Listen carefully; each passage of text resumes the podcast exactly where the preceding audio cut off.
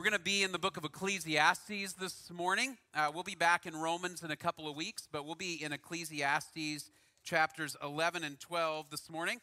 Uh, as I read the passage this week, I was reminded of some family lore from my own family uh, from when I was growing up. We had a dog when I was really young, like two or three years old, by the name of Noah. Now, I don't remember Noah at all. Uh, but uh, the story's been told so many times that now I remember the story. Uh, Noah, I think, was some kind of a German shepherd mix, maybe a, a German shepherd, like a full blooded German shepherd. Uh, but the thing that I remember hearing about Noah was that from the time we brought him into our home, and I had two brothers, uh, from the time we brought him into our home, Noah hated children, which is a problem in a house with three young boys. One, uh, my younger brother was just a baby. I was maybe three, and then my older brother was five or six. And uh, my dad told us that Noah would growl at kids. Uh, when we had kids come over, he would hide in the bushes and growl and snap, and, and sometimes even try to chase kids around. And uh, yet, my dad said, we just loved Noah. We loved this dog. And as kids do, you don't always interpret well the signs that a dog is about to get aggressive. And so uh, you might go to hug that dog or pet that dog, even when that dog is growling and giving you every reason to back away. And so my dad kept the dog for a while uh, until he said one day he, he was sitting at his desk and he looked out in the backyard and he saw uh, just kind of a blur go by the window. And when he looked more closely, he noticed that Noah uh, was dragging me around the backyard. Noah had grabbed me by the scruff of my shirt and was just pulling me along through the grass. So my dad uh, ran out and, of course, uh, extracted me from the dog's jaws. Uh, and at that point, it was pretty quickly after that that the dog disappeared. Uh, when we asked dad, where did Noah go? Uh, he told us that Noah went to a farm. And, uh, you know, I don't remember hearing that, but I do remember that for years we heard that Noah went to a farm. Uh, but as I grew up, I started thinking, uh, how did my dad find a farm for this dog? We lived in suburban Dallas, and you know there was no internet. Was there some sort of network of farmers that took on angry, aggressive dogs toward children? Like I couldn't figure it out. So finally, as a young adult, I asked my dad, "Hey, how'd you find a farm for Noah?" This had bothered me for decades, and my dad goes, "Oh." Uh, it wasn't that Noah went to a farm, Noah bought the farm. right? Two very different things. Now, I've thought about that over the years, and, and I, I've thought, you know, why was it that my dad felt the need to shield us from the reality of Noah's death? Well, because even though it was an aggressive dog, we loved that dog, and death is hard to grapple with. Even the death of a pet is hard to grapple with. How much more the death of a person? And how much more the reality of our own approaching death? I wonder if you have ever sat at a funeral for a loved one or, or a friend or an acquaintance and as you're sitting there and the pastor or friends are talking about the person who is gone from this earth, have you ever had this thought, one day that'll be me? Almost all of us have had that thought. Because the reality is, if we're honest, we recognize that death hangs like a shadow over our lives, that we know it's approaching. And you would think that the knowledge of our approaching death would help us deal with it better, but in reality, it's still deeply painful and scary as we lose those we love and as we know that our time is one day coming. You know, it's interesting when I uh, when when our kids were small, I would often read to them at night. And one of the books that I read to all three of our kids was the classic Charlotte's Web by E.B. White. One of my favorite children's novels. But, but as you read it when you're an adult, you recognize that the, the shadow of death actually hangs over that book quite sharply. You know that by the end of that book, and I hope I'm not spoiling it, But by the end of that book, either the pig is going to die or the spider is going to die.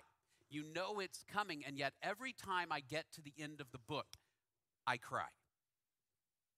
Because death is still painful, even when you know it's coming. And so, a lot of times, we don't want to talk about the reality of death because we would rather just push that off into the future and shield ourselves from it and shield other people from it. But here's what's remarkable the scripture does not shield us from thinking about and talking about the reality of death. In fact, the scripture urges us to consider it, to think about it, to live in light of it. The scripture tells us that the reality is that unless Jesus returns first, every single one of us will face the day of our own death. And on that day, we recognize that, that whatever accomplishments we've built up will fade. Whatever we have in the bank won't matter. Whatever pleasures we have chased will fade into the background. All of it'll fade away and go away. And I know right now you're like, man, happy new year, Matt. Like this is this is a tough topic. But I bring it up because at the beginning of a brand new year, as the calendar rolls over into another year, and then a year from now, the calendar will roll over again and again and again. Do we ever pause at the beginning of a new year to say, hey, the number of times that I will be here for another January and another January and another January, the number of times that will happen, it's finite. 70, maybe 80, maybe 90, if you're really fortunate, 100 or more. But it is finite, so that all of us are facing this moment where we must reckon with the reality that the end of our lives is coming. The scripture pushes us to address that, to deal with it. There's probably no book of the Bible that pushes us to deal with that more profoundly and directly than the book of Ecclesiastes. Written, we think, by King Solomon who was maybe arguably the greatest, wealthiest, most powerful king in all of Israel's history. He accumulated wealth, he accumulated wives, he accumulated pleasure, he accumulated fame. And yet, here toward the end of his life, he looks and he says, All of it is vanity. It is emptiness. It is pointless. Vanity, vanity, says the teacher. That's the refrain that runs through this book. And so, in light of that reality of death, Solomon asks, well, well, how do we live in light of the fact that we're going to die? How do we find meaning when so much of our lives seems vain? And so, the essence of the book of Ecclesiastes is nothing on earth can satisfy our need for lasting significance. Now, we're not going to go through the whole book today. I'm going to major on chapters 11 and 12. But the idea is nothing on this earth, right? Not, not your job, not your prestige, uh, not making a name for yourself, not accumulating wealth, not pleasure, not even your family, not even your health. None of these things can satisfy your need for lasting significance. That's, that's really where Solomon takes us through the book. And then here he wraps up the book by saying, But God can. Only God can. And where Solomon will take us is simply to recognize, he's going to say, remember your Creator, to recognize that if God made you, He made you for a reason. And if God is in your life, that is because God wants you to live for a story that He has written and not for your own story. And the idea is that you and I are made for a particular purpose to know God, to worship God, to reflect His character, and to help others to know God and worship God and reflect His character. Because all of us, in a sense, generation after generation after generation, we are all designed to know and honor and worship and reflect God. We live for His story. And so Solomon here at the end of the book is going to say, are you going to live for his story? And the, the refrain that will go through this passage a few times is remember your creator in the days of your youth. And we're going to talk about what that means. Some of you are like, I'm not young. This still applies to you. Trust me. But he's going to say, Remember your Creator in the days of your youth. And he's going to say, The best that you can do is live your life according to God's story rather than your story. Now, Solomon doesn't know yet what we know which is the end of the story. He doesn't yet know about the death and resurrection of Jesus Christ. He doesn't yet know about eternal life being found in him. But what he does know is that God made the universe, God made me, God made you, and if God made us, he has a reason for our lives. And so rather than chasing those things that don't last, let us invest our lives in what is eternal. And so the question as we as we're halfway through January, got 11 and a half months left in the year, is will you and I invest our lives in those things that will last for eternity? or in those things that will fade away. If you consider how you spend your time, or your money, or your talent, or your affections, are you spending it writing your story? That Solomon says leads to vanity and frustration and alienation between you and God? Or are you spending your time and your treasure and your talent and your affection investing in God's story that lasts forever. That's where he takes us.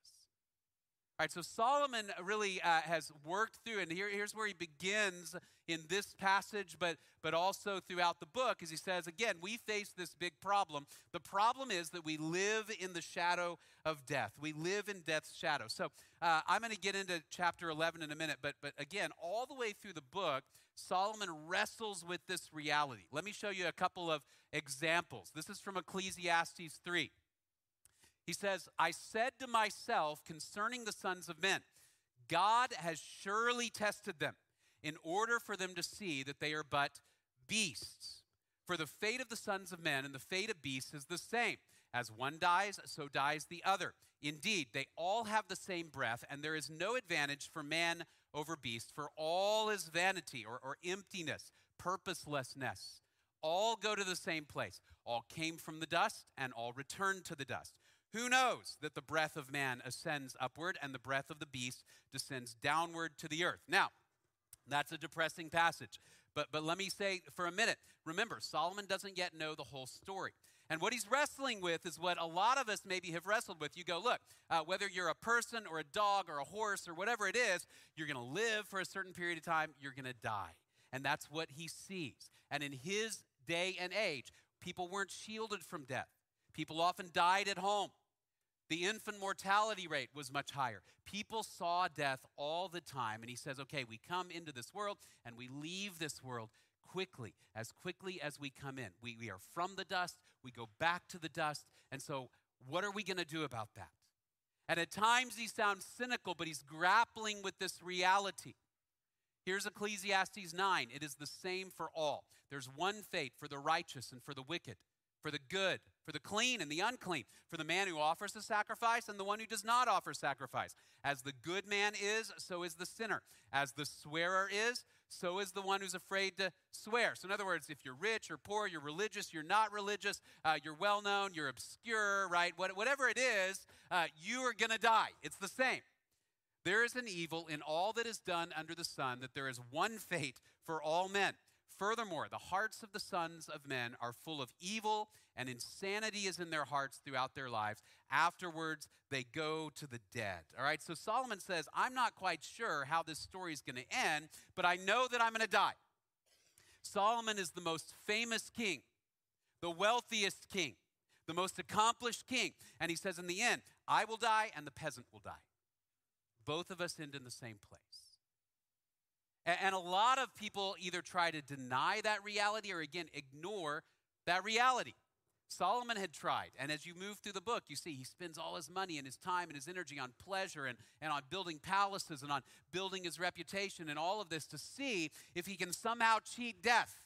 A few years ago, I read an article about billionaires who were investing their money in trying to cheat death, trying to find the secret to immortality.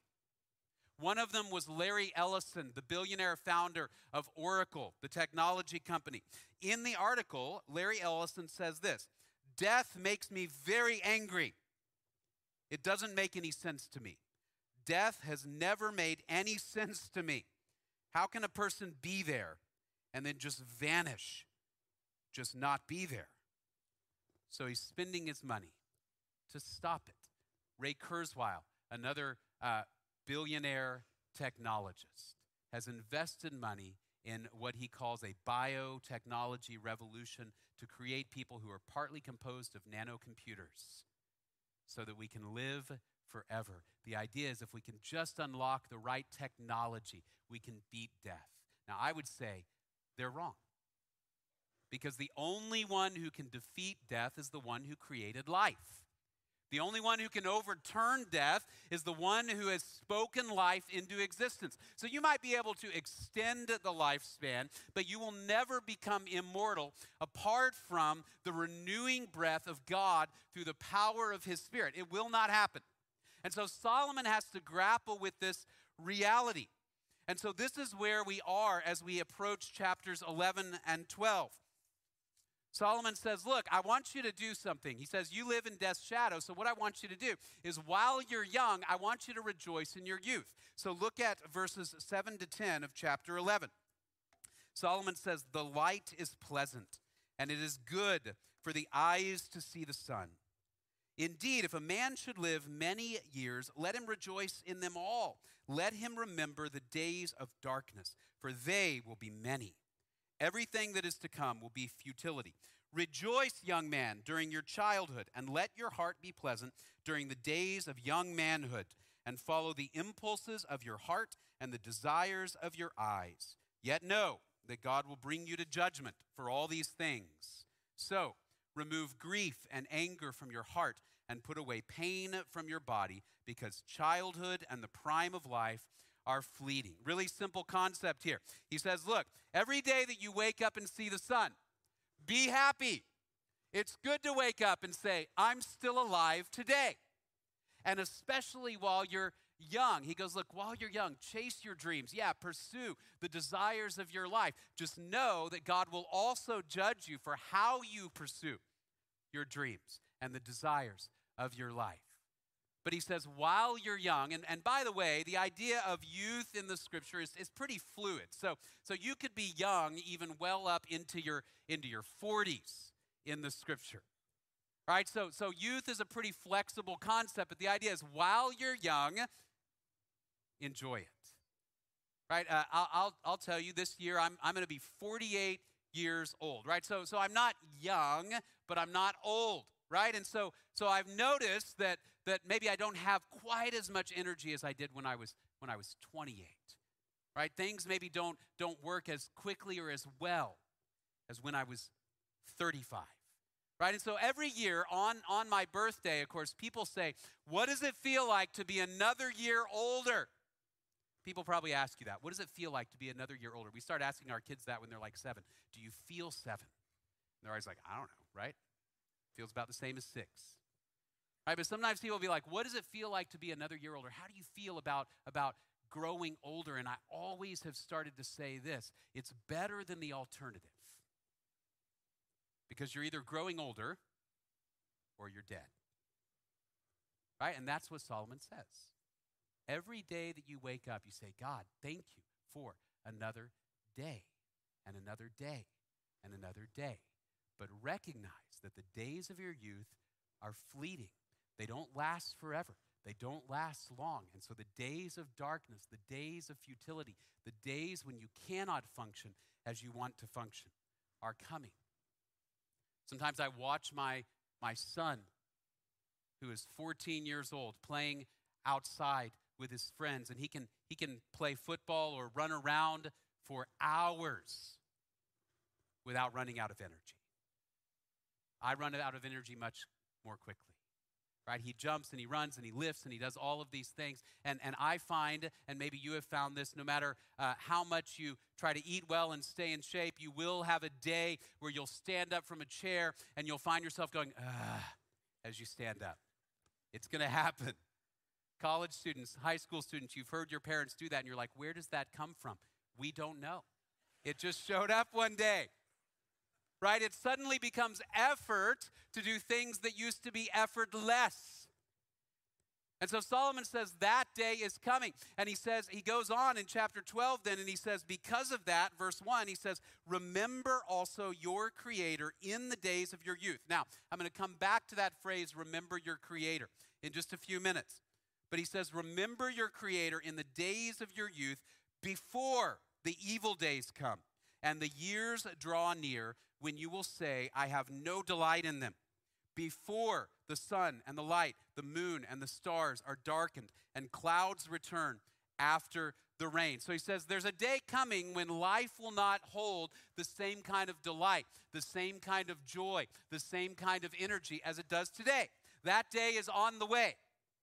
And so he says, in light of that, when darkness is coming, all of us, if we live long enough, we are going to grow old to the point that it's difficult to function. And he's about to describe this. And so he says, before that day comes, I want you to remember your Creator. But watch now what he does. He says, in the day, verse 3, that the watchmen of the house tremble. This is almost certainly a depiction of the arms and the hands as one grows older most of us have experienced uh, having relatives who grow older or friends who grow older, and you notice the hands and the arms, they begin to shake. Says, Before the watchmen of the house tremble, and the mighty men, this is probably the legs, the mighty men begin to stoop. You begin to walk with a stoop. You're bent over in a way that you weren't before.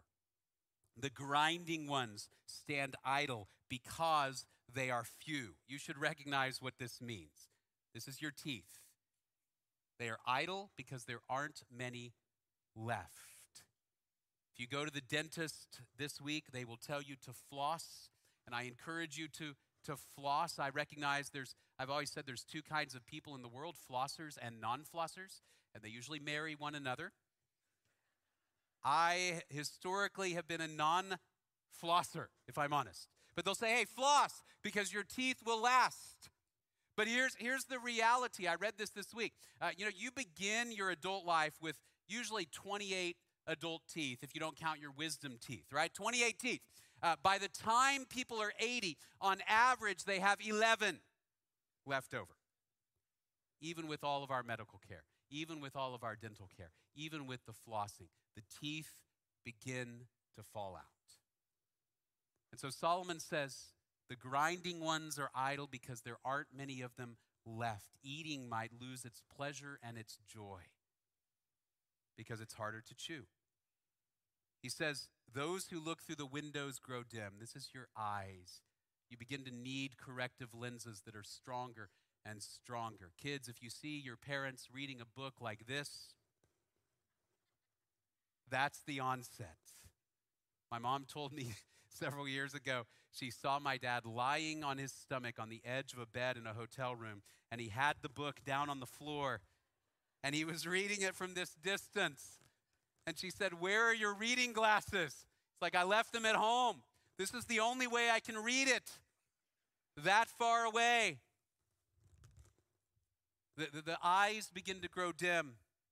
He says, The doors on the street are shut as the sound of the grinding mill is low. Another reference to, to your mouth. The lips begin to turn in because there aren't very many teeth to support them. And so the mouth is shut. One will arise at the sound of the bird, and all the daughters of song will sing softly. What a, what a powerful image. He goes, Look, you can't hear anything anymore, but you get up early, and you don't know why, and you hear the birds. Little sounds bother you but you can't hear the sounds you're supposed to hear. So your, your kid comes in or your grandkid and says, Would you like chicken for dinner? And you say, What? The lotto is picking a winner? I didn't hear you. Right? The ears begin to go. And so he says, this is, this is what's going to happen. He goes, Furthermore, men are afraid of a high place and of terrors on the road. In other words, things that used to not scare you now scare you. Some of you, your kids would freely jump off of this stage and they'd run along and they'd be fine. And you say, If I did that, I would be in the hospital. Things that used to be normal become fearful. The almond tree blossoms. This is a reference to the changing of our hair. I can vividly remember the first time one of my kids drew a picture of me and got out that silver crayon for my hair. We begin to change. The grasshopper drags himself along, begins to shuffle along. Your walk is not as confident, not as, as uh, brisk, but slower. The caperberry is ineffective. The caper berry uh, was uh, almost like a, an ancient sort of uh, energy sort of supplement, but also an aphrodisiac. It was meant to, to improve functioning. And he says it no longer works, not even the old tricks. Right? And so he says everything begins to wear down, begins to fall apart. And then he says, For a man goes to his eternal home while mourners go about in the street.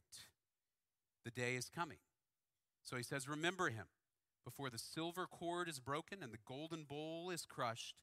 The pitcher by the well is shattered and the wheel at the cistern is crushed. Just images of destruction and death and devastation. Then the dust will return to the earth as it was, and the spirit will return to God who gave it. Vanity of vanities, says the preacher. All is vanity. He says, Look, you can't control time, you can't stop time. If you're young now, know that you won't be young forever. If you, if you have uh, physical vigor now, know that it will decline. If your mind is sharp today, know that the day is coming when your memory will begin to fade and you won't be able to think as quickly. All of these things that we depend upon our bodies, our minds, our money, our jobs there's a day coming when they'll fade away and we return to the dust. So we live in death's shadow. And so the question then that, that hangs over this passage is what do we do about it? And here's what Solomon says. He, he goes, Here's the solution. Here's, here's what I've come to in light of it. I want you to put your hope in God.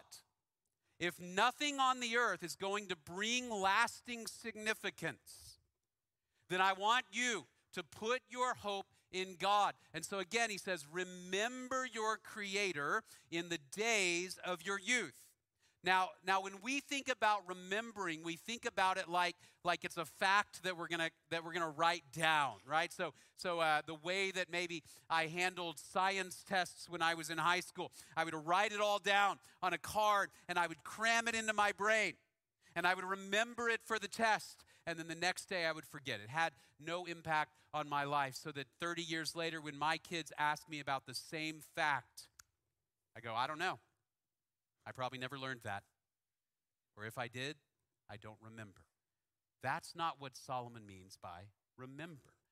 Biblically, to remember means to act on behalf of what you remember.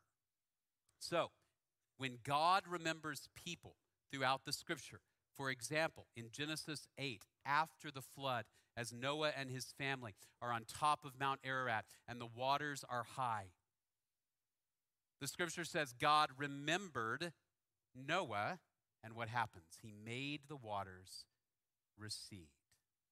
All right, if you go to Habakkuk chapter 3, the prophet calls out to God. He says, God, remember us and deliver us from the Chaldeans.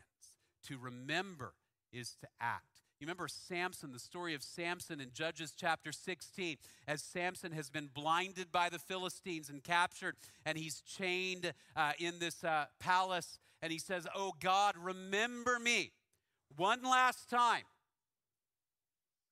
and strengthen me. And so God acts on his behalf, and his strength returns, and he pushes over those columns and brings the building down. To remember is to act. When people remember God, we obey. We obey, right? So in, in Psalm 106, verse 7, the psalmist says that the people failed to remember God, and so they failed to obey him. Or Psalm 119, verse 55, that says, God, when I remember you in the night, I keep your commandments. I remember and I act. I remember and I obey. This is what Solomon is getting at in Ecclesiastes when he says, Remember your Creator in the days of your youth. What is he encouraging us to do? Not just to think about God, but to say that the essence of my life is found in the purposes of God for me. That as I remember who He is, that He made me, that He designed the universe, that He has a purpose for my life, now I want to orient my life not around my own story, my own purposes, my own power, my own glory, but around God's. That I say, I live for Him. I will remember him, and therefore, if God has told me to live in a certain way, I'm going to live in that way because the best life that I'm going to have is a life that is aligned with the priorities of my Maker, with the purpose of my Maker, to know Him, to worship Him, to proclaim Him. And so Solomon says, Look, I've tried it all, right? I've tried it all. I have tried money. I have tried pleasure. I have tried power. I have tried everything. All of it was vanity, vanity, vanity. None of it led anywhere. And so, the best that we can do, he says, remember your Creator. Don't wait until you're old. He says, today is the day to remember Him. Because we live in the shadow of death, don't wait until your strength is gone. Don't put it off, is basically what he's saying. He's saying, look, I've already, I've already tried it all says, I'm, he says, look, the, the best wisdom is not the wisdom gained through experience, right? Because the wisdom gained through experience often brings pain. The best wisdom, Solomon would say, is the wisdom you can gain from somebody else's experience. Where you look at that person and you go, oh, wow, that worked for them. Maybe that would work for me. Or that really didn't work for them. So I won't go that pathway. Right? The wise person pays attention to the lives of others. And Solomon says, Here's my experience. Right? Uh, the greatest career is going to fade away. I thought it was interesting. I believe it was Wednesday that Nick Saban, the coach of Alabama, announced his retirement. Right? And, and some would argue the greatest coach in the history of college football, whether you agree with that or not. I mean, great coach, multiple national titles extremely well known, announced his retirement on Wednesday. How long did it take for them to hire another coach and stencil a new name on the door? Two days? Two days. And the world moves on. And it'll move on when we're gone as well. so Solomon says, Look, I've tried living for all of that. Let me tell you the, the conclusion of the matter. And he says this in verses 13 to 14. The conclusion when all has been heard, is to fear God and keep his commandments because this applies to every person. For God will bring every act to judgment, everything which is hidden, whether it is good or evil. Fear God, keep his commandments, remember him in the days of your youth. Now, what Solomon didn't know, as we said earlier, is the end of the story. He doesn't know yet the reality of the death and the resurrection of Jesus Christ to destroy death once and for all so that all who believe in him can have eternal life. Solomon didn't yet have all of that information. He's operating with the best that he has under the inspiration of the Spirit. And the best that he has is he says, God has a purpose for our lives, and that is true. And so the best we can do is to, to reverence and obey God and obey his commandments. But we know, of course, the end of the story. And so I think if Solomon were to write this again today, he would say, Yes, remember your Creator in the days of your youth, but also I want you to remember how the story ends. And the reason we want to remember how the story ends is because we now have the hope that if I invest my life in the things that matter to God and to his kingdom, those are things that will outlive me. Those are things that will last beyond my death. In other words, if I invest in worshiping God and reflecting God with my life, then others around me will see and hopefully understand that there is a God in heaven who loves us, who rules the universe, who came so we can have eternal life. If I invest my time and my energy and my resources not in writing my own story, but in telling others about the story of God and who He is, they can come to know Him and live with Him eternally. And worship him forever. And the idea is that you and I get to be a link in a chain from generation to generation to proclaim the glory and the grace of God to the next generation and the next generation and the next generation because God wants to write a story of men and women from every tribe and tongue and people and nation who are worshiping Him around the throne. And so the best I can do with my life is to invest all that I have in that story. And as the, as the Old Testament even moves on, we see hints of this story, this ending, beginning to show up. So, Isaiah chapter 65, this was hundreds of years after Solomon's death. The prophet Isaiah, he, he wrote, For behold, I create new heavens and a new earth and the former things will not be remembered or come to mind. No longer will there be in it an infant who lives but a few days, or an old man who does not live out his days. Solomon wrestled with those questions in Ecclesiastes the death of the young, the, the, the premature death of the old. He says they'll build houses and inhabit them, they will also plant vineyards and eat their fruit. They will not build and another inhabit. They will not plant and another eat. For as the lifetime of a tree, so will be the days of my people. Trees can live a long time. They will not labor in vain. Notice that. There it is. Their labor, their work won't be emptiness, won't be vanity, or bear children for calamity. They will do no evil or harm in all my holy mountain. Isaiah says the day is coming when God will renew creation, and his people who know him will live lives of meaning and purpose and joy and worship forever and ever. Now, this should remind you of Revelation 21 and 22 because John in the book of Revelation picks up the words of Isaiah and he says, This is what I saw. I saw what Isaiah predicted a new heavens, a new earth, no more pain, no more crying, no more suffering, no more death, forever and ever and ever. And all that we do to be a part of God's story rather than our own pours into eternity. And so I think if Solomon were writing today, he would say, Remember your Creator in the days of your youth. Don't wait until tomorrow or a year from now, because you don't know that you've got tomorrow or a year from now or 10 years from now. When we're young, we believe that time is infinite in our lives. He says it's not. Today is the day. Today is the day to remember your Creator. And so again, as we as we round into a new year, let me ask a couple of questions this morning.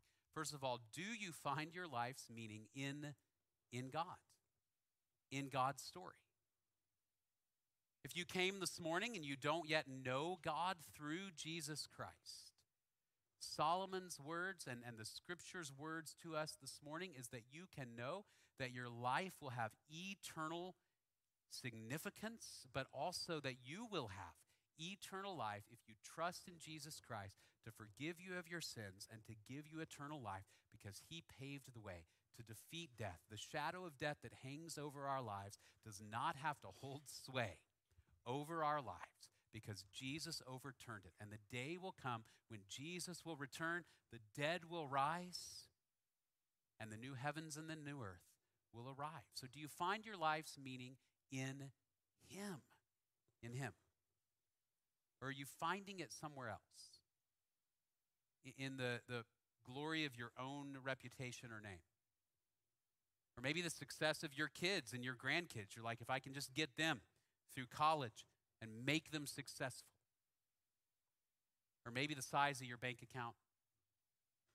Or the pleasures that you chase with your life. You just say, I just want to I just want to enjoy things. I just want to have fun. And that may not be wrong to have fun, but is that the meaning and the purpose of your life? What is it? Are you living for your story or God's?